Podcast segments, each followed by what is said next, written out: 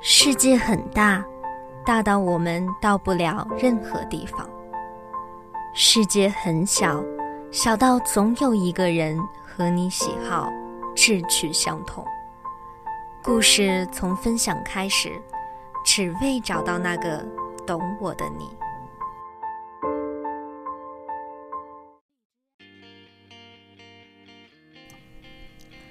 Hello，大家好，我是 Vivi。今天我想给大家推荐一部好看的警匪题材的电影，它的名字叫做《寒战》。下面就跟我走进这部影片的世界吧。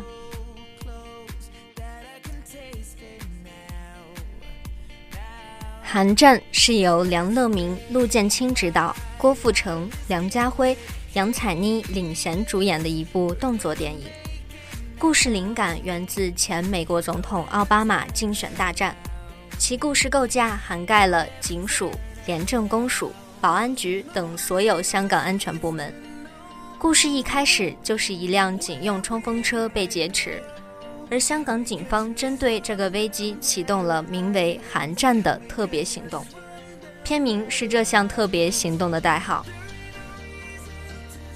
午夜的警队报案中心接到匿名电话称，一辆前线冲锋车被劫持。车内五位警员及武器装备成为贼人谈判筹码，事件惊动警队，不知是巧合还是意外。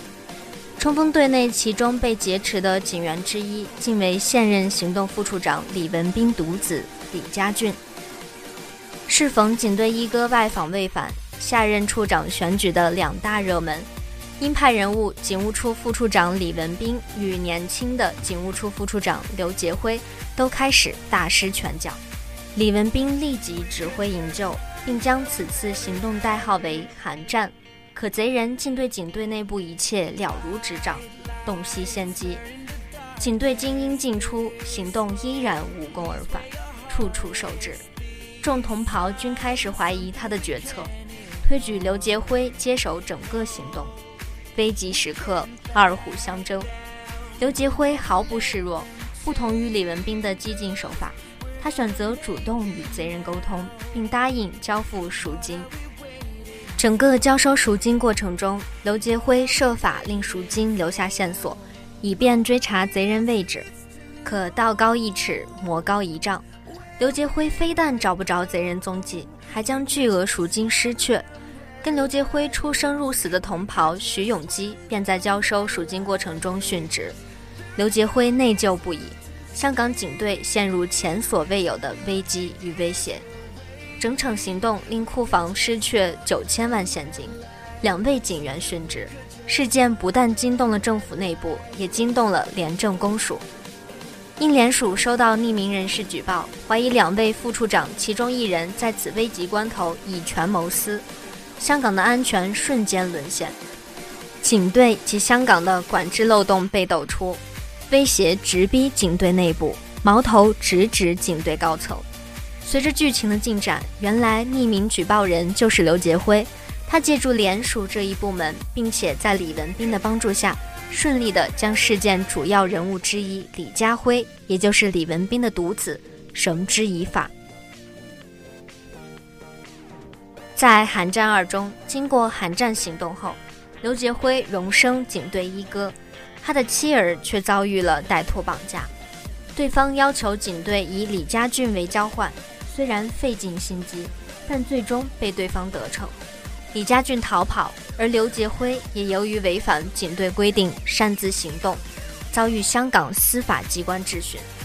刘杰辉一心要揪出绑架案的幕后黑手。而引咎辞职的前警务处行动副处长李文斌，受到已退休的前警务处处长蔡元奇的蛊惑，在质询过程中临阵倒戈，引发了刘杰辉被弹劾的危机。同时，立法会议员简奥伟对李文斌的倒戈也充满疑虑，派出自己的爱徒梁永恩调查李文斌的行踪，从而发现了李文斌与逃跑的李家俊以及蔡元奇有接触。梁永恩后来在跟踪过程中被蔡元奇一伙发现，最终死于车祸。梁永恩的死激怒了简奥伟，使他也加入到了对李文斌的调查之中。简奥伟通过梁永恩留下的云端文件，获得李文斌跟李家俊、蔡元奇密会的照片，而刘杰辉也通过反间谍的方式，发现了警队中李文斌的眼线，并顺藤摸瓜找到了蔡元奇藏匿之前失踪冲锋车的地点，同时通过调查发现，蔡元奇控制香港警队信息系统的证据，并最终一举破坏了蔡元奇的阴谋。好，到这里我们今天的节目就结束了。听了我的介绍后，如果你也对这部影片感兴趣的话，就快去找来看看吧。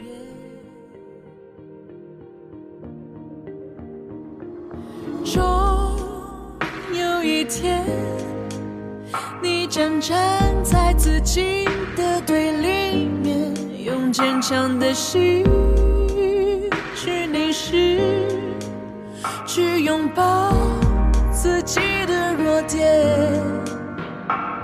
就睁开眼 play the game，能不切是非，有时有选择，一念三千，梦想也 be a slave，人心里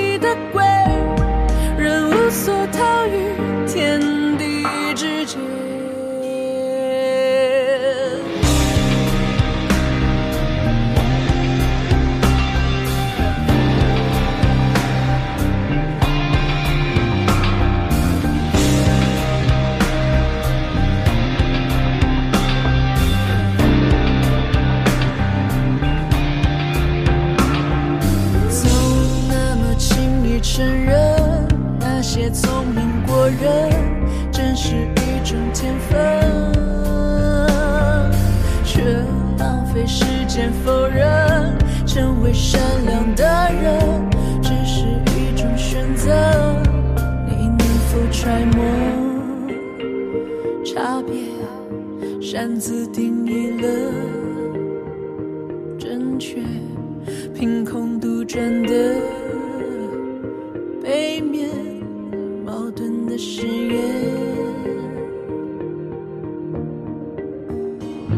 就睁开眼，对的给，能不切是非，有时有选择。